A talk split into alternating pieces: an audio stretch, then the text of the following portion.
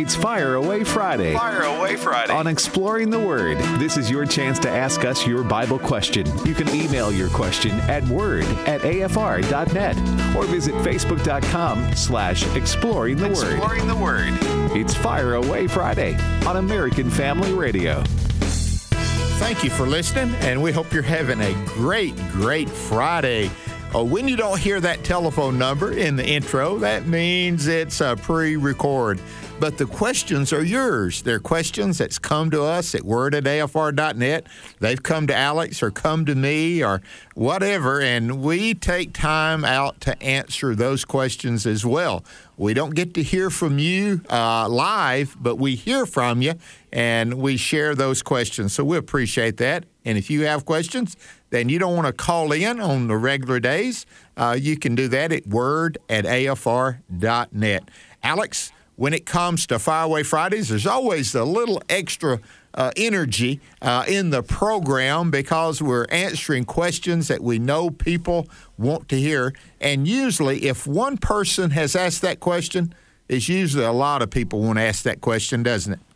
Well, absolutely, absolutely. And, you know, we're so excited after a decade uh, plus, really, of doing the program. This fall, you and I have our very first book coming out together with one hundred questions and answers from the first ten years of Exploring the Word. Now, and the questions are excellent. We hope the answers will be as well, right?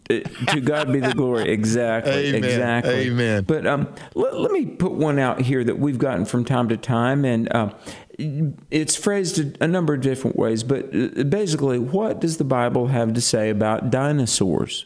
Because, you know, clearly um, there were dinosaurs. You know, whenever I see something like an alligator or a crocodile or iguana, kind of makes me think about dinosaurs.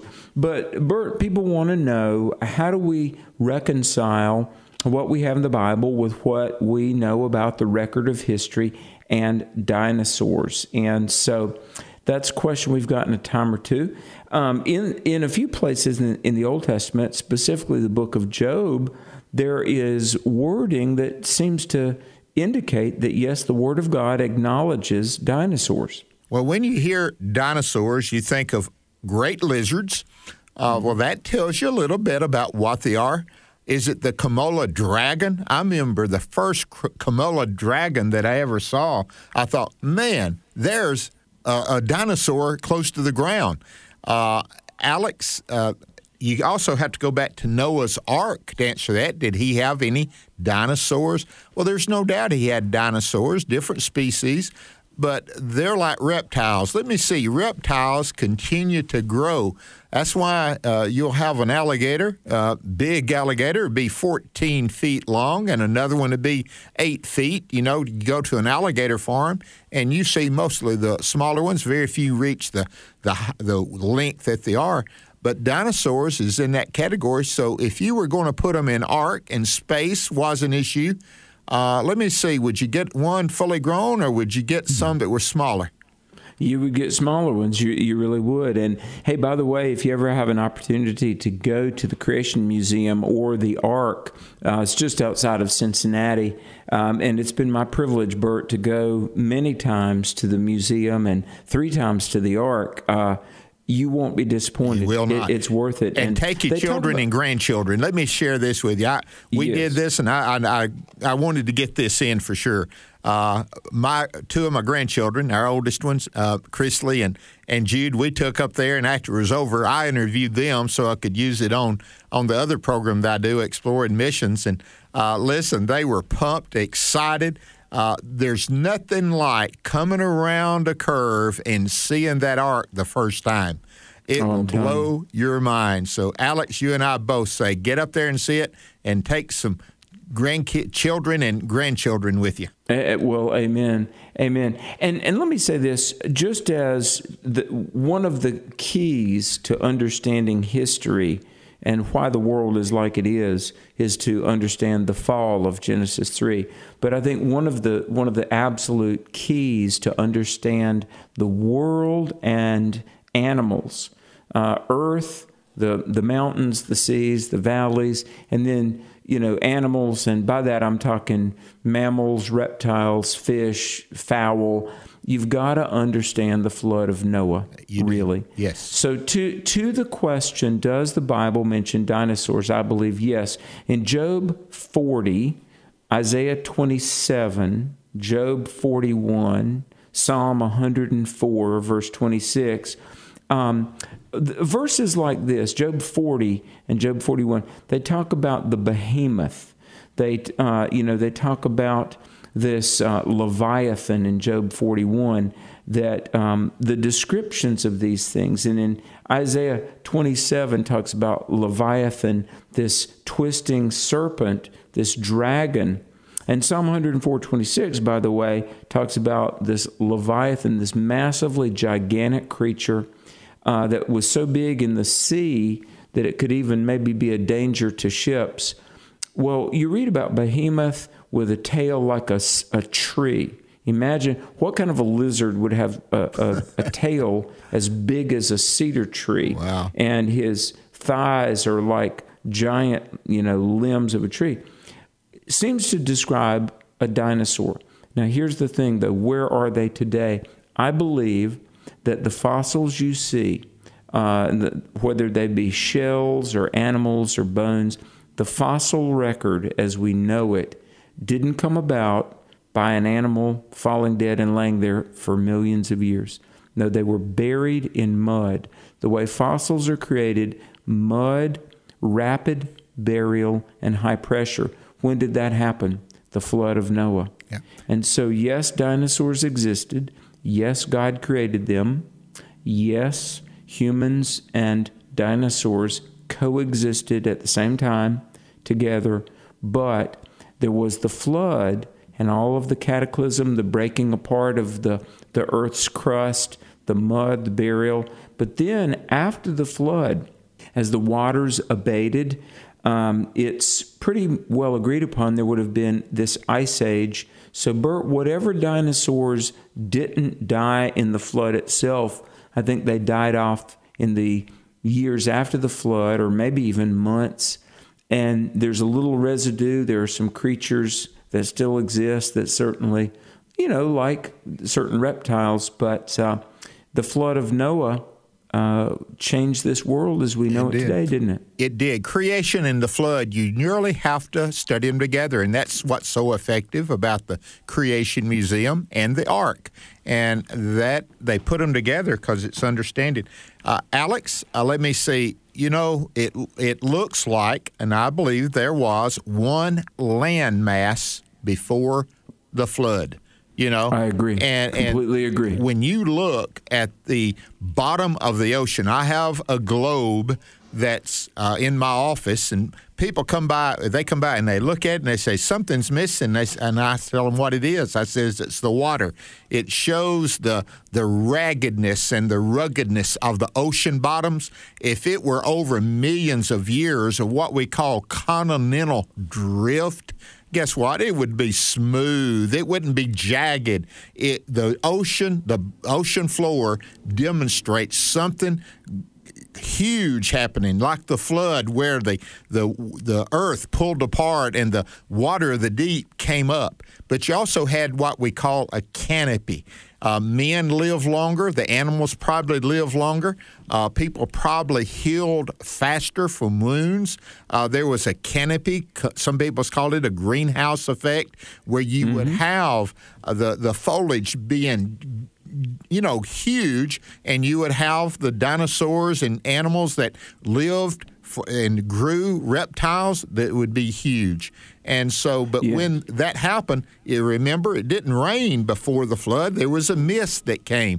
But after yes. the flood, everything changed, and the atmosphere by which dinosaurs thrived before the flood was no longer that kind of atmosphere, and they would grow extinct. We have extinct animals now. I look all the time because I I like persev- uh, the preservation of, of animal life in, in their habitat if you can make it happen. That's I yes. do want that, because it's just great to see these huge animals and beautiful animals that God has created, and, and for them to go extinct, I, I said, oh, don't. Let's do something to mm-hmm. try to help them.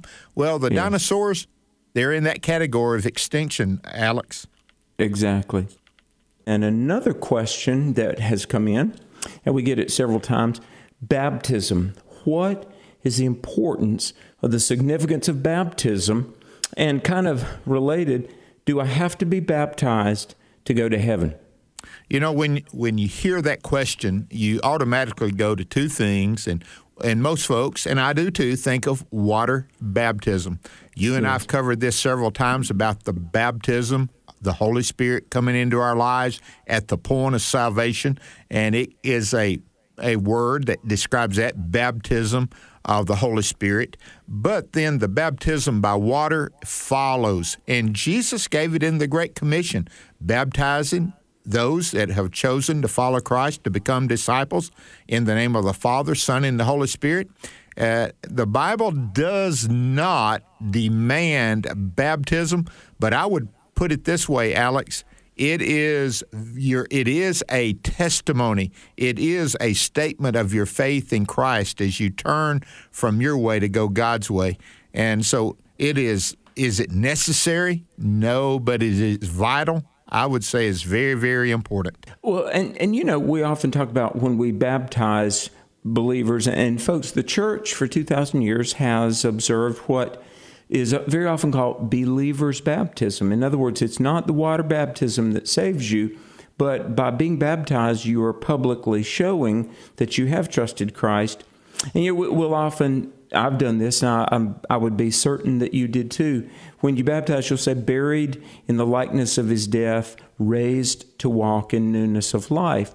Uh, death, burial, resurrection, going under the water, coming up again, that shows that. But you know, baptism also signifies this, that we are baptized into the body of Christ. First Corinthians twelve thirteen says that by the Holy Spirit, one Holy Spirit, we're all baptized into one body. Jew or Gentile, slave or free, we're all participators or those who drink of that Spirit. Now, here's the thing. The New Testament uses the word baptism in a couple of ways. There's the water baptism of identifying with Christ in his church as a brand new believer, but there's also baptism, immersion into Jesus. Galatians talks about being baptized into Christ, and that happens at the moment of salvation. So let me just say this, and I want your response. How significant is baptism, the, the listener asked? Very significant in this sense.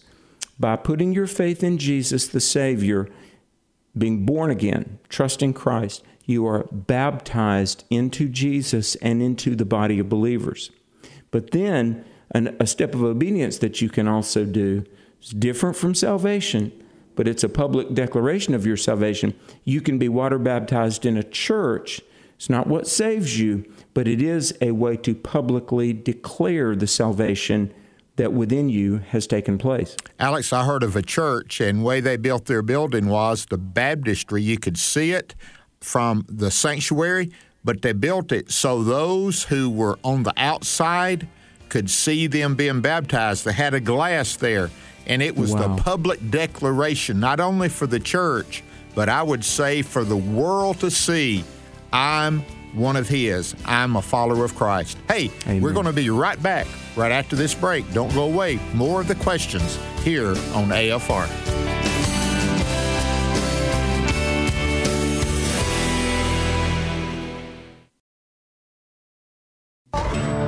Back to the Bible study with Alex and Bert. You're listening to Exploring the Word on American Family Radio. American Family Radio. American Family Let Radio. Let the power of your words dwell here richly, changing the ways that I see. Fill me with otherly wisdom. Plant me deep like a tree by the stream. This is Bert and Alex, and we're glad you're listening to Exploring the Word. Again, we're taking questions that's come from us. Uh, this is Fire Away Friday, but we're unable to be live today for different reasons. But we do still take your questions that we got at word at A F R dot net, or questions that's come to Alex, come to me, and we share them on the air. And uh, here's one, Alex, that really got my attention. Is there a difference in walking in the Spirit and being filled with the Spirit. You know, the Bible says walk in the Spirit and you'll not fulfill the lust of the flesh. The Bible says be filled with the Spirit of God, the Holy Spirit. Alex, I believe it's two expressions talking about the same relationship. Do you believe that, or do you think there's some difference here? Great question. And, Bert, you know, aren't you moved by the practicality of these questions? I love it, man. Uh, sometimes they make me think about stuff that, you know, uh, man, I wished I'd have thought of that, and this is one of them. Well, you know what? I had a wonderful professor at Liberty, and uh, his name was Doctor Paul Fink, F I N K, Doctor Fink, and he's long since in heaven now. But if anybody is listening and they might have gone to Liberty, you might remember Doctor Paul Fink. And he, oh my goodness, what a man of the word he was. But, you know, I remember him teaching us through the book of Galatians and talking about, you know, walking in the Spirit.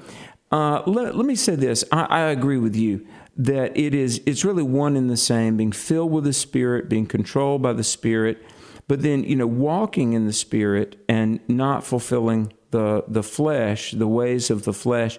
In a way, um, if, if there is any division at all, Bert, I would say it's like this, that we, um, the, the spiritual walk, the, the walk of obedience, joy, and faithfulness is an outflow of letting the Holy Spirit control your life. And and let me talk about this this word walk for just a minute in Galatians five sixteen. It's the word peripateo. And, you know, the Greek professors back at, you know, twenty-two to twenty-five hundred years ago, they, they were peripatetic. They would walk around. They would take a walk, and the students would follow and listen. And so So peri means around, pateo, which is very much like foot or shoe, you're, you're walking around. So when it says walk in the Spirit, in other words, as you go, it's the conduct of your life. And so the the the spiritual walk, the obedient, fruitful, consistent, joyful, surrendered Christian life, let's just call it the spiritual walk. It's both and. It's being filled with the Spirit, and then it's being controlled by the Spirit. And the, the fruits of the Christian, I would say, is an outflow, the result of letting the Lord control who you are. You know, the word filled with the Spirit, just like you did the word walk, is the word filled is a nautical term. Uh, oh, really? Have you ever heard of, you know, a... a ship, sailboat, you know, the wind mm-hmm. fills the sails, mm-hmm. and that is what empowers, and that's also what moves. Uh, being filled with the Spirit has the idea of movement, just like walking in the Spirit does. Yeah. Uh, hence, that's the reason I say there's, I I, th- I still think there. If they're if they're not the same, they're so similar, it's hard to distinguish because the filling of the Spirit, He empowers us, uh, he, he motivates us, He moves us, and the filling of the Spirit, it's, it's more than just taking a bottle and pouring water out of one bottle, filling it with the other. Uh, that's, I mean, that's okay, but that's not the the term that is used there. And so we're filled with the Spirit. He moves in our lives, Alex. And, and I love this when I'm preaching. And I, and I, I say, you know what? Does you, you lift up the sails and ask the Lord to fill. Now, the Spirit, same word for wind, you know? So mm-hmm. think of that filling of the Spirit, the wind, the Spirit of the law, law uh, of God moving us and motivating us, moving us to do what God would have us to do. And what you said, the result of both of these, with all my heart, I believe, is the fruit of the Spirit. In other words, Amen. Those nine characteristics. And notice it's the fruit of the Spirit. I, I always, that's intrigued me too, and it's true in the Greek language. Fruit is singular, it's not plural, uh, mm-hmm. but it, nine characteristics are, are listed. and it's someone has said it's like a cluster, like grapes are a cluster. Yes, and, and you don't comes in clusters. Yeah, you don't pick one and choose the other. Well, I want to, I want to show mercy, but I don't want to be kind. No, that's not the fruit of the Spirit that he is that's demonstrated. It is him fulfilling. Really, what it is is Jesus being revealed in your life through the power of the Spirit, Alex. That's what the fruit is. Because when you well, look at those nine characteristics and you put them into the life of Jesus that we read about in the in the Gospels, you'll find Jesus in each and every one of those. And so it's Jesus being revealed through our lives through the power of the Holy Spirit. And well, and, and, you know, it's not hard to think of things that can creep into our lives that can obstruct the work and the the movement of the Holy Spirit. And, uh, Bert, I was counseling with a, a Christian couple, and they are in dire straits. I mean, really, in terms of their marriage. And I'm praying right now that God will save their marriage. But it all results to a rather minor disagreement about three or four years ago that both sides have not forgiven. Mm. And I mean, it wasn't infidelity. I mean, it was a fairly minor thing, but both the husband and the wife have not forgiven, and it's festered up into a, a thing that's almost tearing the family apart right now. That's why I want to give an illustration. If I, th- this is probably going to sound a little um, insignificant, but Bert, when Angie and I first got married, we bought this car. And it was a pretty good car, big old heavy car, but mysteriously it would just stop sometimes. And it, it, you never knew. I mean, you just never knew when this car would conk out, right? So I took it to the mechanic, and he looked at the carburetor, and he looked at just all kind of things. Maybe it's a wiring issue. Maybe it's the spark plugs or the distributor. You remember when cars had a distributor? I do.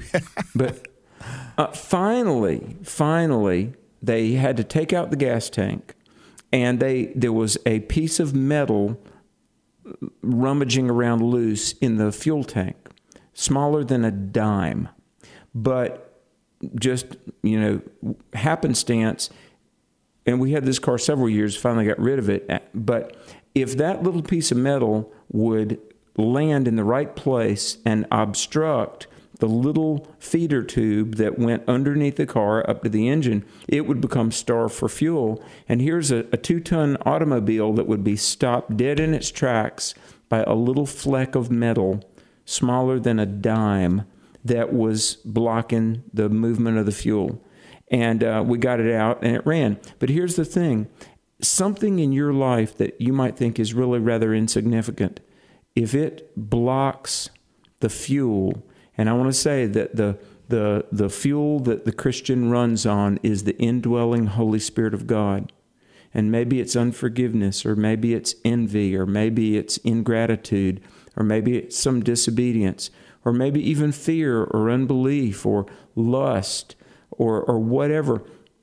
Search your heart. To, to the question of being filled with the Spirit, walking in the Spirit, having the fruits of the Spirit, and the joy of the Spirit, search your heart. And whatever that little obstruction might be, confess it to God and put it away, or you will be stopped in your tracks. Good point. I want to read some Old Testament scripture here. I think it will just add to this question. Uh, the difference, the have the relationship with the Spirit of God. You know, Jesus comes in. When he comes in, the Spirit of God dwells in you. It's called the indwelling Holy Spirit. That's the reason I say we are not at any disadvantage by not living when Jesus walked the earth. Jesus was beside them. Amen. That had to be something. But we mm. have God in us, the indwelled Holy Spirit into our lives. With that in mind, I want to read from Isaiah chapter forty. Listen to this. In verse twenty-eight, have you not known, have you not heard, the everlasting God, the Lord, the creator of the ends of the earth, neither faints nor is weary. There's no searching of his understanding. Now listen to this. He gives power to the weak. To those who have no might, he increases strength. Even the youth shall faint and be weary. Amen. The young men shall utterly fall. But those who wait on the Lord shall renew their strength. They shall mount up with wings like eagles. They shall run and not be weary, and they shall walk and not faint. Now, Alex, those last three statements, they are in ascending order, not descending. In other mm. words, the highest calling of, with our relationship with God is to walk with Him. Enoch mm-hmm. walked with God, and he was not, for God took him. Abraham walked with God. That is the highest relationship that we can have as we walked mm. with Him. To, and, to know God. Yes. What a blessing, what a privilege we have to know God. And so this is Exploring the Word, folks. Uh, we're pre-recorded because Bert and I each were traveling today, pre- uh, preaching and ministering around the country. And so this is a pre-record, and you uh, can't we we can't take live calls today as we ordinarily do, but we are answering questions. And by the way, if you um, would like to submit a question, you can email it in word at a f r dot net, and we'll do our best to give you a response, and it'll be become part of a show. But we love these questions. We also have a book coming out that you can find at the A F A store in September. It's not out yet, but it will be. Published by Broad Street Publishing out of, um, I believe they're in Wisconsin.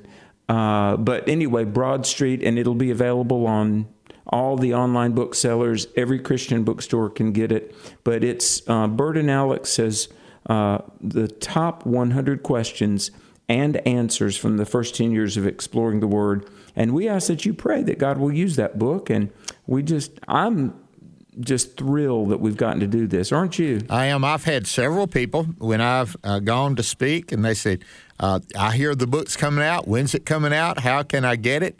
And so there it's coming, and uh, uh, matter of fact, uh, it's going to be a blessing to you, and we pray that God would use it. it. Yes, what we ultimately desire, that Jesus Christ would get glory. That's mm. the ultimate goal. And and so, Alex, I've got one more question, and it won't take us long because I think we got about three or four minutes in this segment. Let me ask this one real quick, and I think we both can answer it and comment on it. Is there a way to read the Bible chronologically? Now, I get that quite a bit because I'm kind of a chronological thinker. We've talked about that, and I've talked about the Old Testament. There's eleven books that if you'll read them, the historical part is there. Now, the poetry and the poetic and the others would...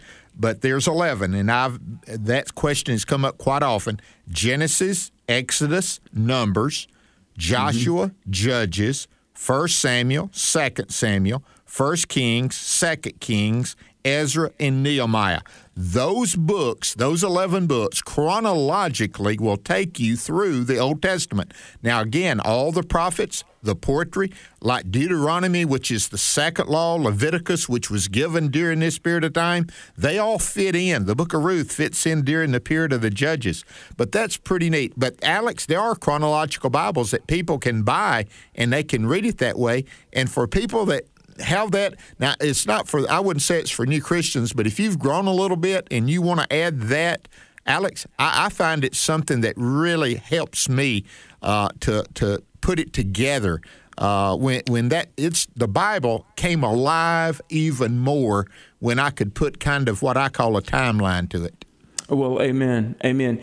And you know, I'll tell you what's really a blessing is to re- if you. and study, and sometimes these reading plans are in a Bible. Like if you look in the, the the last pages where there's like a concordance or the maps, or sometimes in the middle between Old and New Testaments, there'll be like a Bible reading plan. But I'll tell you something that's really a blessing, Bert, is to read the Psalms alongside the passages like Psalm one.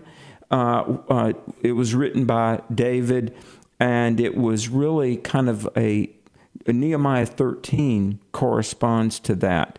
And I think about when David was having to flee from Absalom, and that's in Second Samuel fifteen, and fifteen through seventeen, really. Well, Psalms three, four, and five are like that, you know. And, of course, a lot of people very famously know about Psalm fifty-one, right. You know, David's confession of sin uh, from with uh, Bathsheba, and that's in Second Samuel twelve.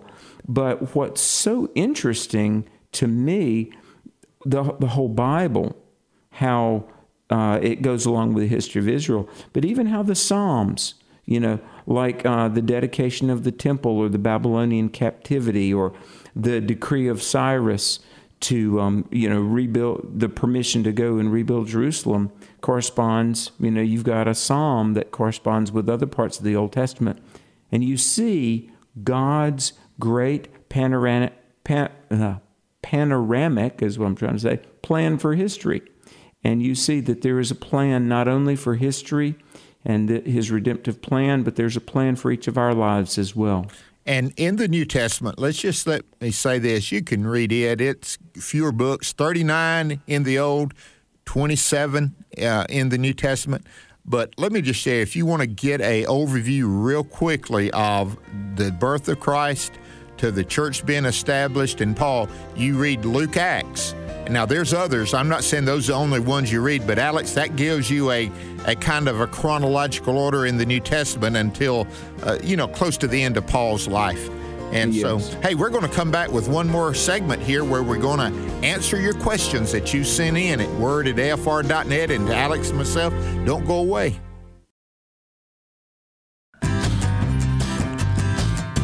This is Exploring the Word on American Family Radio. Everybody here looking for the Bible in our own hearts and across the land. Everybody looking for a revival. Lift up your voice and say amen. How may I begin to be a witness for Christ? Somebody asked that question. I want to talk about that. And Bert and I are welcoming you back. So glad you're listening on this edition of Exploring the Word. We're answering Bible questions. questions that people have sent in, and I would encourage you to send in a question when you feel like it, and you can email us, and it may become the content matter for a future program. And word, W O R D, word at A F R dot net. We would love to hear from you. Sincerely, we really would love to hear from you. And Bert, uh, somebody emails and says, how can I begin to be a witness? And they talk about some people they wish they could lead to Christ. And um, Bert, I got to ask you this. At, at what age did you realize that um, you had an opportunity to maybe influence somebody to become a believer? Do you recall? I believe it was in high school. Uh, I saved when I was twelve years old, and Christ came into my life, and he really did make a difference in my life. And I got into junior high school, and I knew I had my best friend, and uh, just he was so instrumental in my salvation, uh, Bud Davis. He listens ever so often, and Uh, I, I just thank God for Bud. He would be there telling me and encouraging me and uh, accountability. And uh, he helped me to be able to stand, uh, try to stand with Christ, you know. And I, I, I found this guy that was, you know, he, he could tell there was a difference in me, uh, in my life. And he started hanging around me, Alex. I hate to say it that way, but he did. And I figured, what what's he doing, you know? And I started talking, and all of a sudden it came on me, Bert, you have a responsibility, uh, not for just him to hang around with you at school, and but tell him why uh, Christ has made a difference in, in, in my life. And so, Alex, it happened there. In college, it became a little bit more real and relevant in my life, especially when I started staying in a dorm. Mm-hmm. You stay in a, a dormitory, you know, and your room, and you got folks all up in the hallway, and uh, they're doing things, and they wanting you to join in. Why? Uh, you know, uh, it's that became a reality to me, and I, I found out that uh, this these two guys came by, and they had uh, the four spiritual laws, and they oh, yeah. sat with down. With, yeah, and they sat down with me, and I said, man, I, I need to get involved. And uh, God did make a difference in my life in that way, Amen. Alex. You know, I, I think about this, and, and I want to talk about how to become a witness for Christ. But, you know, I think about um, my mother and dad. They were both believers. They were, although it really took the bankruptcy of the egg farm to, I mean, they, they really, they recommitted their life to the Lord in their late fifties. And, I mean, it was real. But I had a grandmother, and she lost her sight. She went blind. She had diabetes really badly, and she would have me read to her. I've told this story. But so my grandmother was an influence. My sister was an influence. She's five years older than me, and she came to the Lord. And But, you know, I, I didn't quite understand. I was a teenager, but I remember my sister was sharing the gospel with me. But I had a, a neighbor, and he's a friend to this day, Greg Moser, and he asked me once, have you gone forward? And, you know, Bert, I, I didn't quite understand, but he was sharing the gospel with me. He really was. On my delivery route, Uh, still a friend to this day, Rick Davis, who was the assistant manager of a grocery store. And I was delivering eggs. And I remember on that back dock at this grocery store, Rick Davis was telling me about Jesus. But then not only my parents, my grandmother, Greg Moser, Caroline, my sister, Rick, but then Angie in nursing school relentlessly endlessly kept inviting me to a Bible study. She would not date me. I kept asking her to go on a date, and she kept asking me to come to Bible study. And I mean, she was, she would not budge. And so grudgingly, I went to this Bible study, and I, I'm pretty thick-headed, Bert, but finally, it all came together, and I remember when the light came on, I thought, oh my goodness, wow. Jesus died on the cross for me. Jesus went to the cross for Alex McFarland. But I want to say this, folks, um, you can be a witness and you have no idea. I thank God for all those people. You see, when a person is born again, there's a lot involved. Now, I know the Holy Spirit speaks to people, but Bert, I honestly believe part of the rewards in heaven are going to be for all of the believers that sowed a seed. And it, it could be something as simple as just smiling and being friendly to somebody, and they they connect the dots. They realize you're a Christian. Bert, there was a, a nineteenth century preacher named, named Frederick Faber, uh, F A B E R. He said this, now listen to this, and we're talking about being a witness. He said, quote, kindness has converted more sinners than zeal, eloquence, or learning. Mm. And I, I believe I a lot of people are contributors to the equation when anybody gets saved. Alex, I want to tell you, I think I noticed kindness. With, I, I had not heard that quote. I think in my life, I I uh, observe kindness, and it touches me more than all those other things that, you know, more than uh, somebody's boldness or whatever. Kindness has a word to say. But I want to say this about you are, if you're saved, you're a Christian, you are a witness. The question is, what kind of witness are you? You know, mm-hmm. uh, yeah. What kind of witness are you? You know what the Bible says in Acts, you shall be my witnesses. You shall be. You are one. And but what kind are you? Are you a bold one? Are you a good one? You can be zeal on ice, or you can uh, mm-hmm. you can be such a person that is as as silent as, as you can be, and yet kind. Alex, I agree. Uh, it it's usually more than one person. I've heard this story, and I can tell it quickly.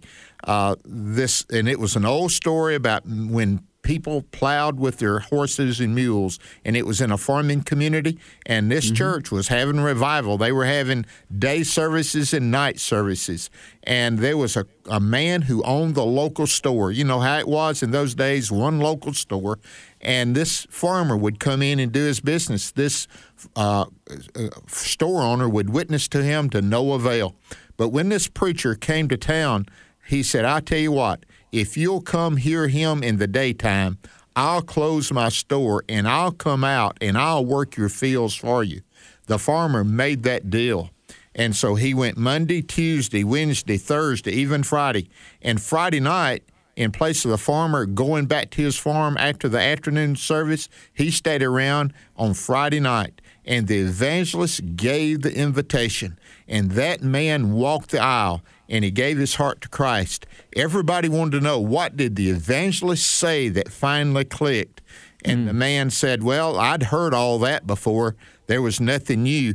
But Mister Smith, who was operating the store, willing for come out to sacrifice his income, sacrifice his livelihood, for me to hear truth, that is what did it.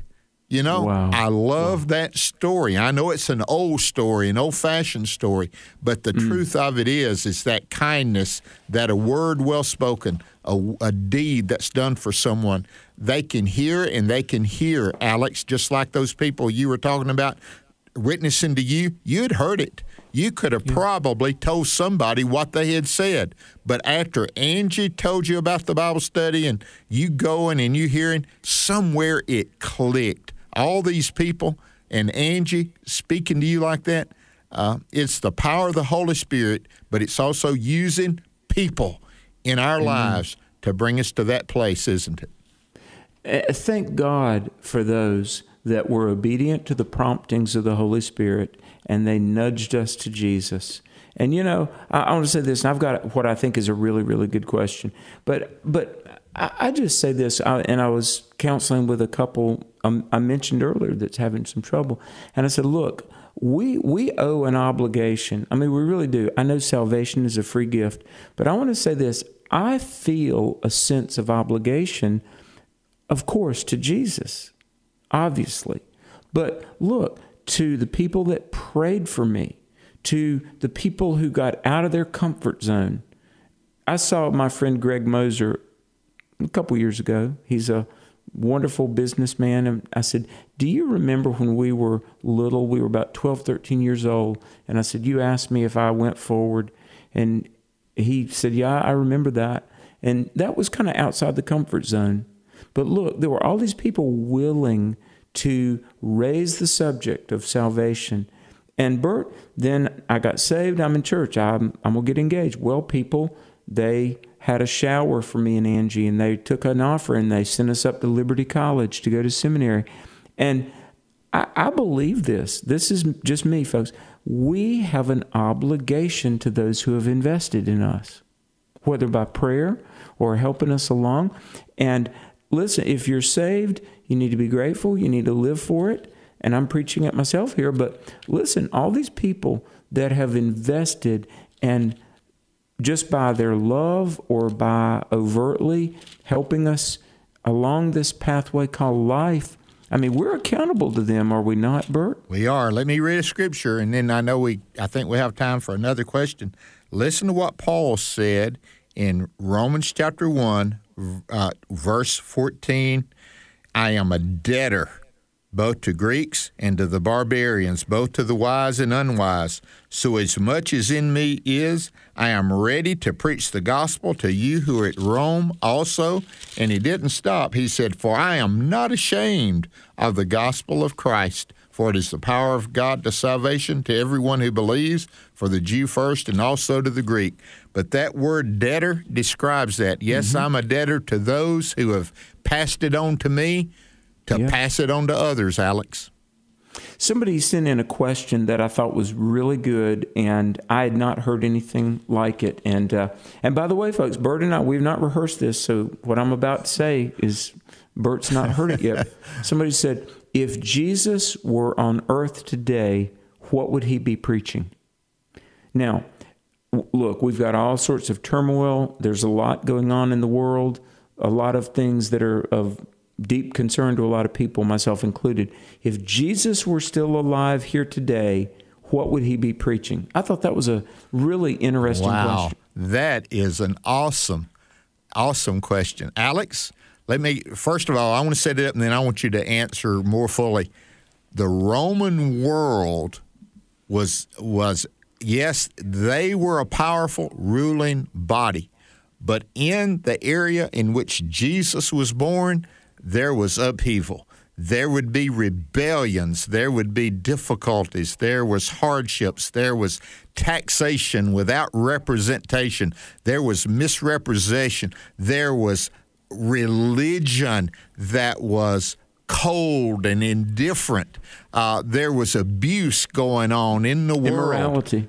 Yes, and that was the world that Jesus came into. Uh, I'm not sure it'd be any different, brother. That's just me real quickly. What do you say? Well, well, yeah, you know, you're right. And, and I hadn't thought about that, but in so many ways, the Roman world was very analogous to our world today. It now, is. Yes. we might have, you know, cell phones and automobiles, but human nature hasn't changed. And when I was on this call with some youth group, a youth group the other night, uh, one of the youth, were, they were saying, well, you know what, the Bible doesn't mention marijuana. And I said, well, the Bible doesn't mention identity theft or, you know, uh, uh, cryptocurrency or anything like that, but the Bible gives principles. So I'm going to give you what I think, you know, obviously, if Jesus were on earth physically today, his message would be like it was in the New Testament. Uh, believe on the name of the Son of God and thou shalt be saved, John six forty, and so many other verses that we could, uh, John three sixteen. The, the primary message of Christ and the message of his church is put your faith in the Savior and be born again. But let me just say this, and, and I think this would cover any possible scenario that the Lord might preach about if he were on earth today.